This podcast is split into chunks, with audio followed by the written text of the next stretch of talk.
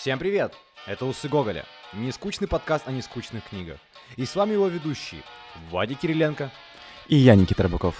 И сегодня мы рассматриваем роман Жана Поля Сартра «Тошнота». Ну что, мы после Карлсона решили, знаете, такие качели устроить, американские горки. У нас вот в прошлом выпуске был э, мужчина в самом рассвете сил с пропеллером, с пропеллером на заднице, а сегодня у нас самый настоящий экзистенциализм в лице Сартра. Мы по пути еще, наверное, затронем Камю, Ню, Ницше, Кавку, всех вот этих, знаете, кого, от кого тошнит иногда очень сильно, в хорошем, конечно, смысле. Надеюсь, очень сильно надеюсь, что в ходе наших философских таких кухонных рассуждений с Никитой вас не затошнит, да, у вас не, не будет чувства рвоты и желания выключить этот подкаст и никогда в жизни больше не включать.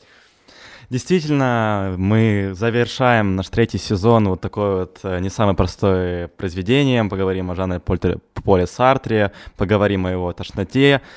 Э, мы надеемся, что мы сможем какие-то истины для вас новые открыть, переоткрыть, препарировать этот роман и рассказать вам, что такое вообще Сартр и с чем его есть. Конечно, мне кажется, первая встреча с экзистенциализмом у всех возникает у, ну, вот именно с Кавкой. Кавка не совсем экзистенциалист, его, так, я это слово буду все время хреново выговаривать, кстати, вот если что. То есть я, мне кажется, вот весь выпуск буду слово экзистенциализм еле-еле выговаривать, потому что я, ну, потому что я тупой.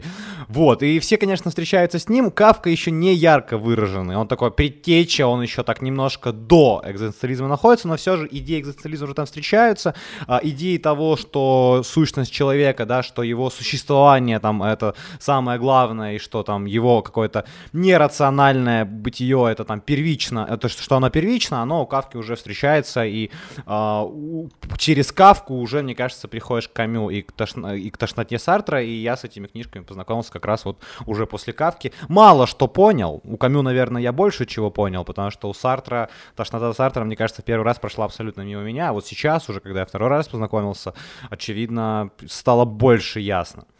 Действительно, у меня такая же история. Вот мы даже до подкаста с Вадиком обсуждали, что мы оба читали «Тошноту» в достаточно юном возрасте. И вот когда мы сейчас немножко повзрослели, и жизнь а, начала казаться более чем-то понятным, мы перечитываем «Тошноту», и какие-то аспекты, которые а, Сартер поднимает в своих произведениях, они больше а, нам понятны. И вот эта вот всепоглощающая тошнота, черная дыра, которую Сартер описывает, она затягивает тебя, и ты понимаешь, о чем он писал, и эти боли, которые он вскрывает, они более понятны с возрастом. Меня очень передернула фраза «жизнь стала более понятна». Мне кажется, абсолютно, блядь, наоборот. вообще, вообще ничего не понятно, поэтому сейчас, знаешь, ты за какого-то Сартра или Камю хватаешься и пытаешься его трясти и сказать ему «объясни! Объясни, что со мной, что это за дыра внутри меня, почему мне так плохо и почему я так много рефлексирую». И ты знаешь, мне кажется, что ответы некоторые можно у Сартра и у Камю найти. Я думаю, что действительно знаешь, вот если вот просто вот, ребят, загуглите, как выглядит Сартер, вот когда вы откроете его фотографию, потратите время, посмотрите на него и поймете, что вот этот парень понял жизнь, потому что он выглядит как человек, который полностью понял, зачем и куда вообще двигаться. Ну, знаешь, схавал говна, знаешь. Как э, в лучших текстах э, русских рэперов, знаешь, он прожил не самую простую жизнь, и вот как раз мы плавно к этой жизни можем перейти, потому что на самом деле она действительно была ну, насыщенная. Э, и Сартер это еще такая достаточно лютая смесь философа и литератора, э, что достаточно редко, да, что он очень достаточно хорошо себя чувствовал и там, и там. Мы, конечно, сегодня о литературе, мы с Никитой ни в коем случае не философы.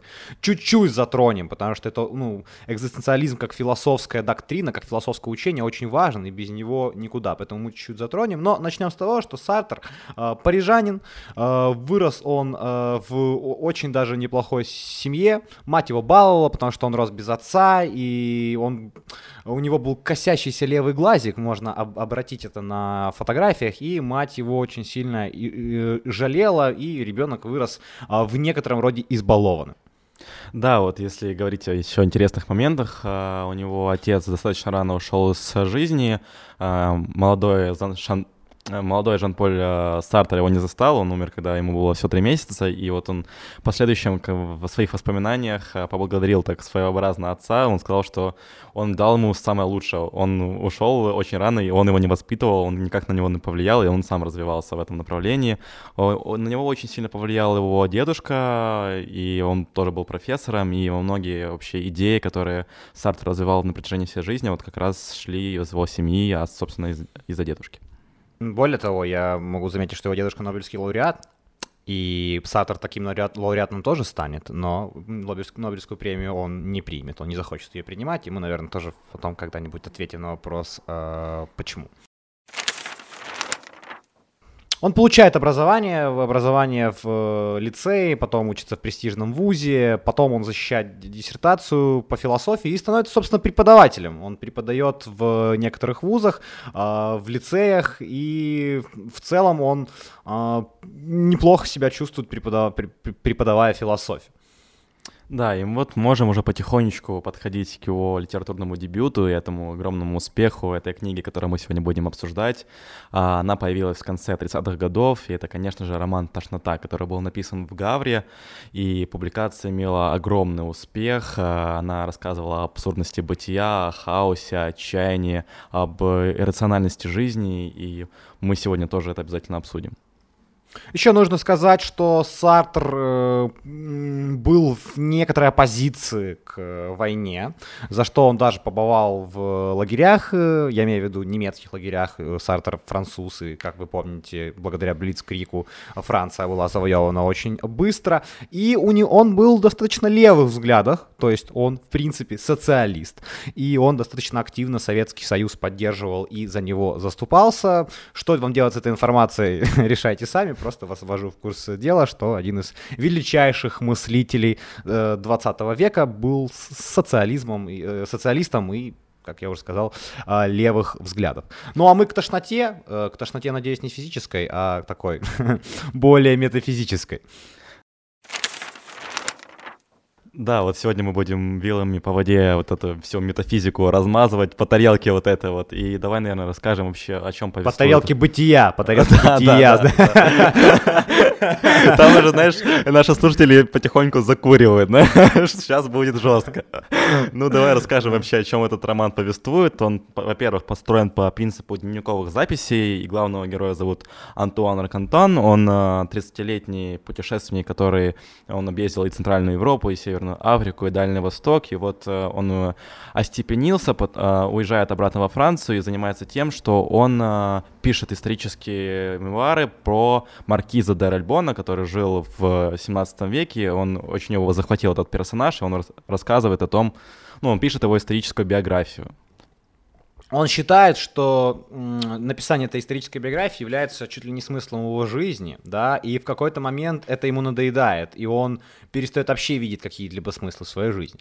Вокруг него а, он, он живет в небольшом городе, и, и в принципе события происходят в этом небольшом городе, он иногда выезжает, но в целом вокруг него какие-то достаточно типичные, ну, для этого романа вещи, в смысле типичные для этого героя вещи, какие-то привычные для него, где он постоянно бывает, как ситком, знаете, он или в кафе, или в библиотеке, а, или гуляет по городу. И вот он, гуляя по городу, в принципе, никакого экшена как такового в тошноте нет. Найти какой-то там сторителлинг, да, какое-то развитие очень сложно. Он пересекается с персонажами, но персонажи второстепенные нужны скорее для диалогов, да, для того, чтобы услышать какие-то мысли автора или э, увидеть, как он чувствует эту тошноту. Но в целом роман сложный, на мой вкус, для какого-то легкого вечернего чтения, потому что сюжет в нем очень размазан, и э, он начинается, в принципе, ничем, и заканчивается, в принципе, тоже не очень понятно, хорошо или плохо. Поэтому сказать, что это такое, знаешь, упоительное чтиво, как какая-нибудь э, Донцова, упаси господи, конечно же, Агата Кристи, допустим, но э, тут очень сложно.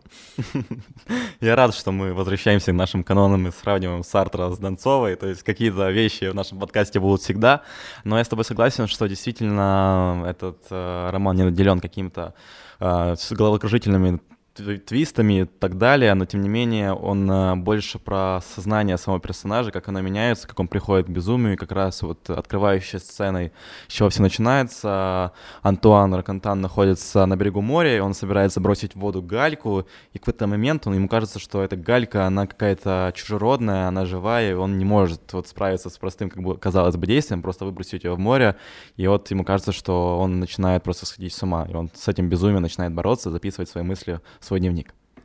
Да, он чувствует что-то новое, и он это новое описывает тошноту, вот эту дыру, дыру внутри меня. Я часто называю, мне слово тошнота не очень нравится, мне нравится слово дыра, и вот эту дыру внутри себя, которую я иногда ощущаю, которая заставляет меня там, ну, болезненно переживать. Давай, давай признаемся, что ты не дыра говоришь, а запаялся.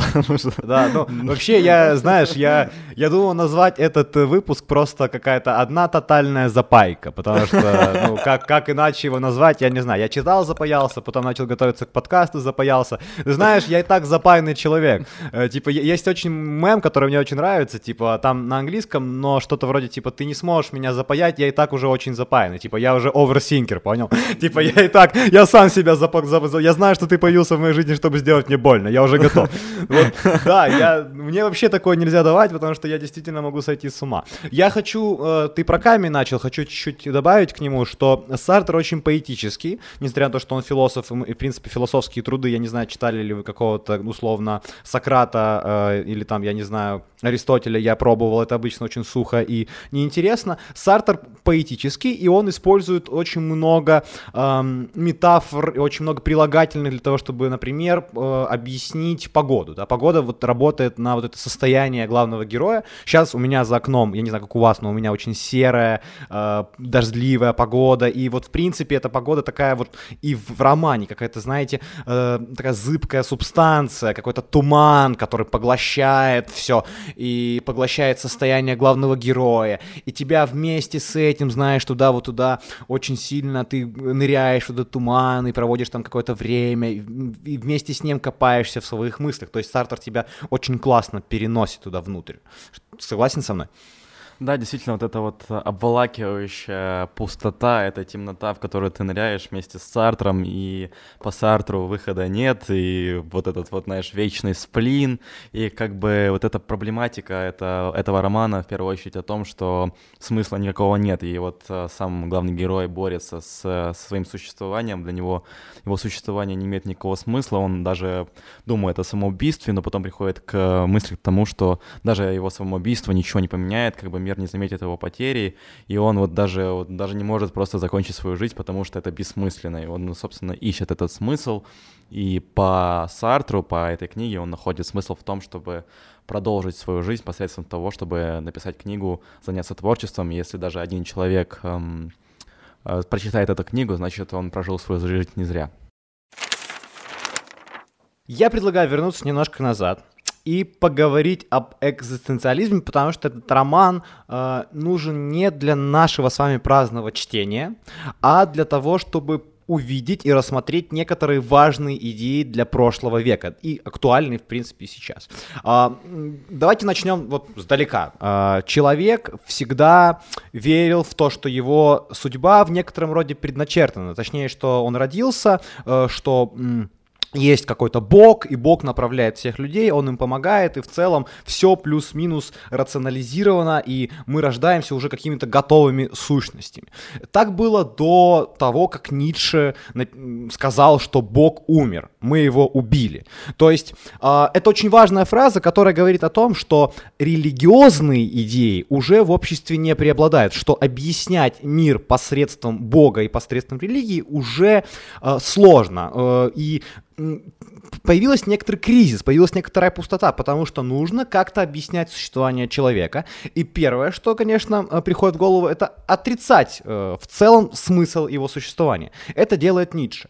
А, а дальше уже э, эта идея развивается, в некотором роде трансформируется, и мы приходим к экзистенциализму, к экзистенциализму Камю, Кавки, там были, ой, Камю, Сартер, там были еще некоторые чуваки, типа Хайдегера, но мы не будем сейчас неймдропингом заниматься, Но основная идея в том, что у чело... в принципе жизнь действительно бессмысленна, но существование человека предшествует его сущности. То есть мы рождаемся свободными и пустыми э, проектами, и по ходу жизни мы сами решаем, как их э, наполнять, делая тот или иной выбор. То есть жизнь бессмысленна, но э, мы можем ее сами наполнять смыслом. Немножко парадоксально, потому что в итоге все равно в конце смысла нет, но в целом идеи звучат примерно так. И это роман вот как раз об некоторой экзистенциальной тревоге, в которой находится главный герой, из-за того, что он не понимает, что делать со своей свободой.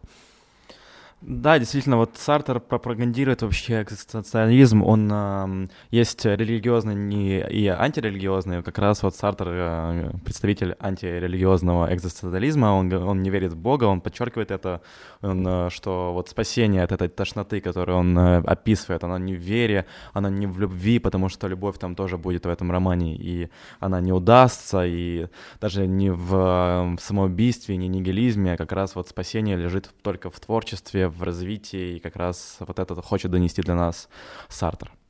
Ты знаешь, я бы с тобой немного спорил бы э, в трактовке слова спасение, потому что э, мне кажется, что как раз вот эта тошнота, да, которую мы ощущаем, это как раз вот когда человек сталкивается с какими-то непримиримыми обстоятельствами, там, с какими-то страшными вещами, у него появляется вот эта тошнота, у него появляется вот этот экзистенциальный кризис, это тревога, и она типа является какой-то необходимостью. Конечно, из нее нужно избегать, и слово спасение я там частично с тобой согласен, но тем не менее и встречи с ней очень важны, потому что одна из основных идей экзистенциализма это как раз, что э, мы не должны рационализировать нашу жизнь, и что есть очень много иррационального, непонятного, наши эмоции условно в какие-то там э, супер важные моменты, там, например, смерть близких или там война, ну вот какие-то, ну, какие-то первичные наши э, реакции на происходящее вокруг, типа они составляют сущность человека, а не какие-то продиктованные нам внешним миром, э, там какие-то этические и нравственные императивы, какие-то нормы. Понимаешь, о чем я?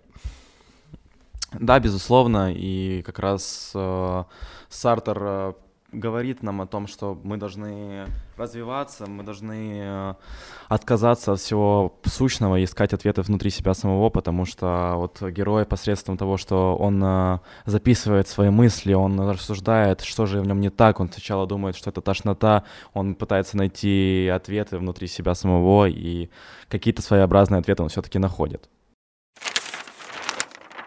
Э, достаточно важным здесь является страх, страх человека, который он ощущает от э, внешнего мира, то, что происходит в нем. И мне кажется, что экзистенциальный страх, он э, положительный.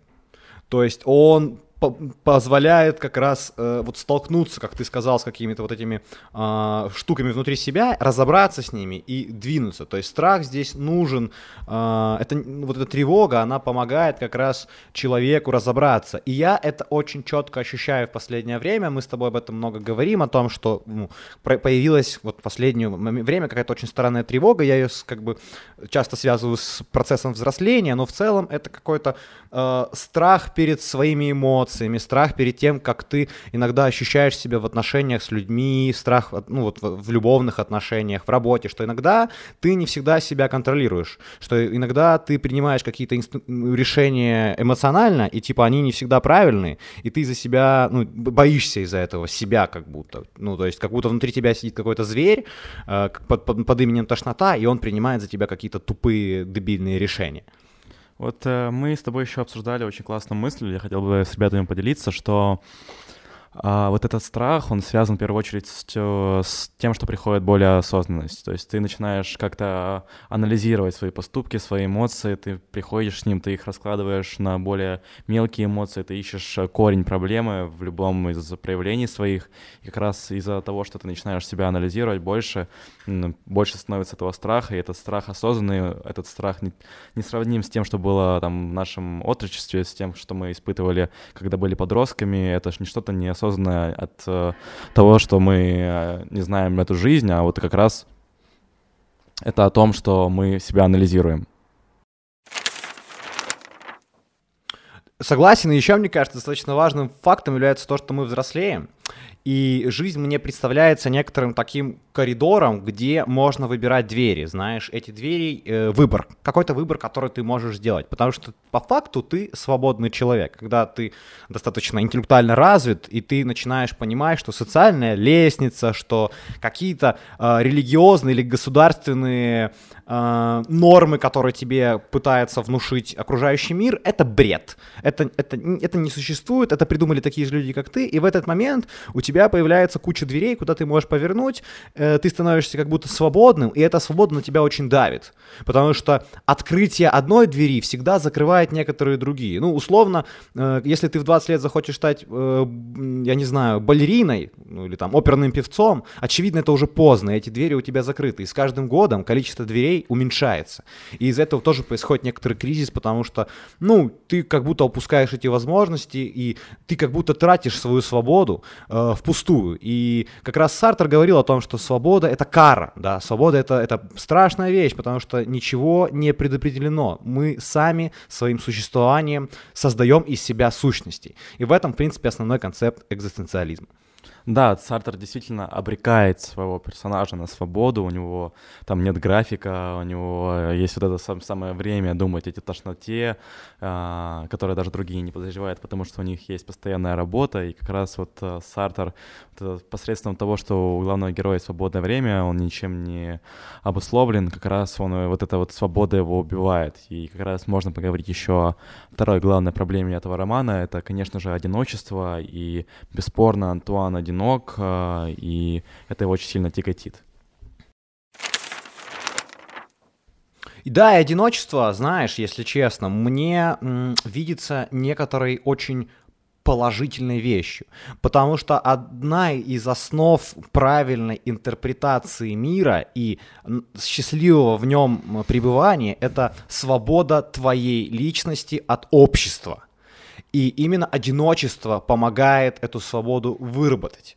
И именно поэтому в конце книги, мне кажется, э, наш главный герой находит некоторый выход, потому что он одинок, он никак не зависим, он постоянно смотрит на других людей, и э, э, его тошнит от этих людей. Они занимаются ничем, они там ходят по улице, праздно здороваются, обсуждают абсолютно неинтересные друг другу вещи. Я очень думал, знаешь, когда читал о светской жизни, ну вот знаешь, когда тебе нужно, да, ну, да. Все, все мы сталкиваемся со светской жизнью в том или ином виде, нам нужно куда-то приехать, где-то побыть, побыть не собой, сделать вид, что тебе весело, поговорить о том, что, о том, что тебе вообще не интересно.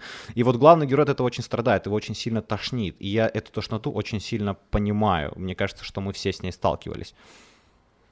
Действительно, вот эта вот э, свобода, которая его окружает, этот э, мир, ему не нравится, его тошнит от всего происходящего, и он находит э, свое спасение как раз вот в том, чтобы передать свой какой-то, не то чтобы генетический код, но самого себя обессмертить посредством творчества. И это как раз интересный вообще момент э, для обсуждения.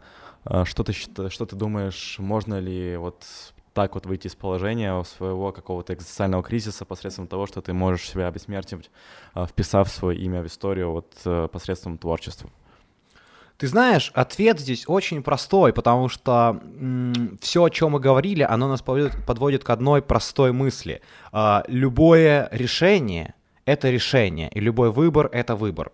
И он всегда правильный. Ты знаешь, я очень часто себя обвиняю, э, мне вообще очень свойственно распинать себя за какие-то вещи, ты это знаешь, я часто тебе прихожу, а, это говорю, ну, распинаю себя, и в какой-то момент, я не помню кто, но кто-то сказал мне одну простую истину. А, ты всегда принимаешь самое правильное решение, исходя из контекста или исходя из своего эмоционального самочувствия или исходя из каких-то еще факторов внутренних или внешних. Поэтому Э, мне поэтому видится, что ну, конец книги, где он решает броситься писать роман, он типа не положительный. Это просто один из вариантов, один из выходов, как он находит э, решение для текущей проблемы.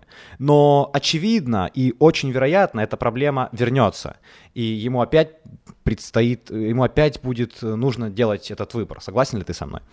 Действительно, вот э, кто, ребят, из вас не попал на наши э, лекции про Гарри Поттера, мы там э, обсуждали то, что Дамблдор однажды сказал, что не, не, про, легко убить дракона, сложно убить дракона внутри, внутри себя самого. И как раз вот об этом а, Сартер тоже повествует, о том, что нужна борьба, ежедневный выбор, который ты должен делать, и этот а, главный выбор внутри тебя самого, и ты вправе победить эту тошноту, но только пока ты этого захочешь, когда ты действительно будешь хотеть а, разобраться внутри себя самого со своими демонами, тогда ты победишь их.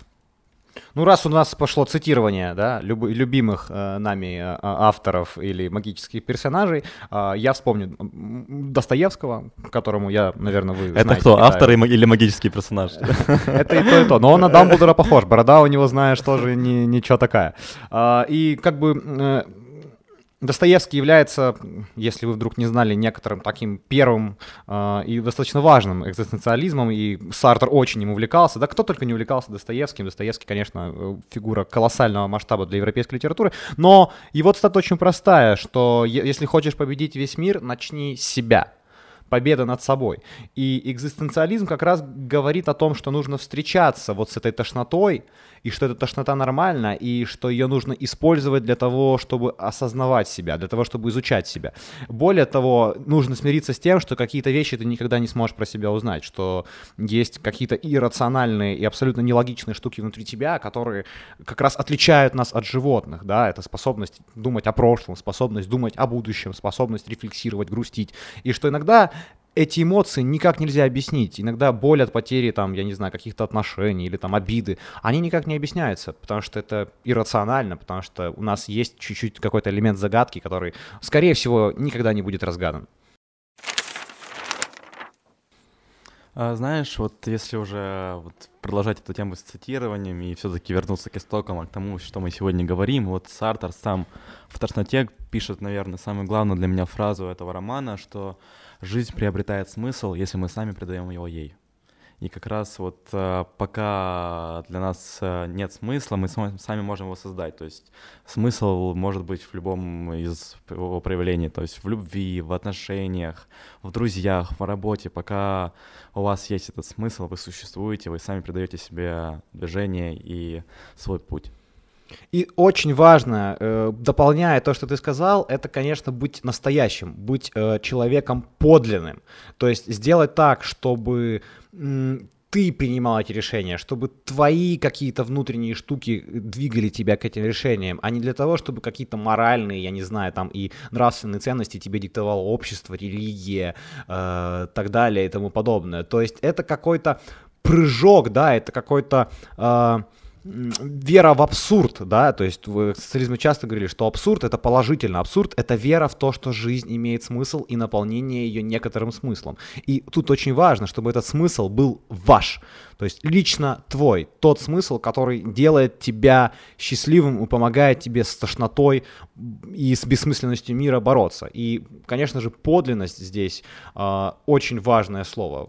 То есть нужно быть true, как говорят рэперы, да, true. True, нига, real, true вообще там, ну, без базара.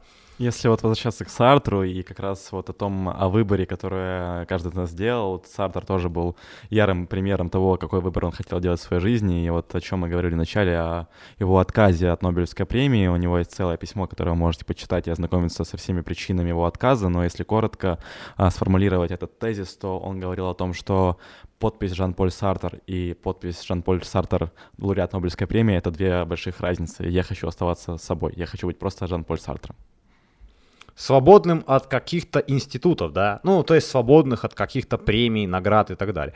И это очень важная, конечно, книга. Я не могу сказать, что я бы рекомендовал э, Сартра, знаешь, ну, вот заканчивая как-то наш рассказ, я не думаю, что это то, что там в первом э, ряду моих рекомендаций. Но подумать об экзистенциализме, потому что вы, скорее всего, уже с ним как-то столкнулись, вы как-то уже пытаетесь трактовать дыру внутри себя, и пытаетесь найти какие-то способы эту дыру чем-то наполнить, я вам, очевидно, советую почитать Камю и э, Сартру. У Камю есть прекрасная «Чума», которая очень сильно на меня в свое время, или «Посторонний», очень сильно на меня повлиял. Очень рекомендую. А, и спасибо, что как бы послушали. Я ставлю, наверное, свои 8, потому что мы все-таки литературный подкаст, а не философский. Если были бы философские 10, а литературные 8, может быть, даже 7. У меня тоже 8, и я тебе присоединюсь, не буду рекомендовать прям яро, но вот если вы хотите отыскать какие-то вопросы, которые лежат внутри себя, какие-то, знаете, не поверхностные вопросы, а чуть нужно будет подкопнуть, под дернуть вот это вот э, существование, зачем, куда и почему, Сатор поможет вам найти путь. Он не ответит вам напрямую, что же и зачем вы существуете, но какие-то направляющие э, ответы он даст для вас. Так что почитайте, вам понравится. Ну, я вам напоминаю, что целый сезон уже позади. Это значит, что мы берем небольшую паузу, чтобы вернуться сильнее, свежее. У нас есть много новых идей, и вы часто нас спрашиваете о том, как мы будем развивать этот проект. То есть у вас тоже есть некоторые ожидания от нас чего-то еще, и мы с Никитой сейчас очень активно работаем над тем, чтобы что-то еще дать вам, и эту паузу будем использовать для того, чтобы вернуться с э, чем-то новым, с чем-то интересным. Мы уже сами немножко подустали от формата и готовы что-то менять, готовы давать новый контент. Спасибо за то, что вы слушаете, потому что мы видим, что цифры растут. Это очень приятно. И я вас не буду зазывать, э, вы сами знаете, что нужно делать. Последний сезон я отдохну от этого зазывания. Можно, Никита, мне от, э, отгул? Отгул от зазывания в социальные сети наших подписчиков.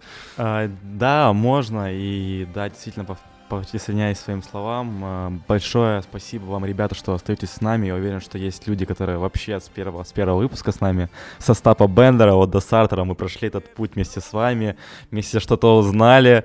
А, и, собственно, спасибо большое, что слушаете нас. Мы обязательно вернемся в следующем сезоне еще мудрее, тупее в некоторых э, шутках, но тем не менее, все те же усы Гоголя, все те же Вадик с Никитой. Безумно вас обнимаем. Спасибо, что вы с нами. Пока.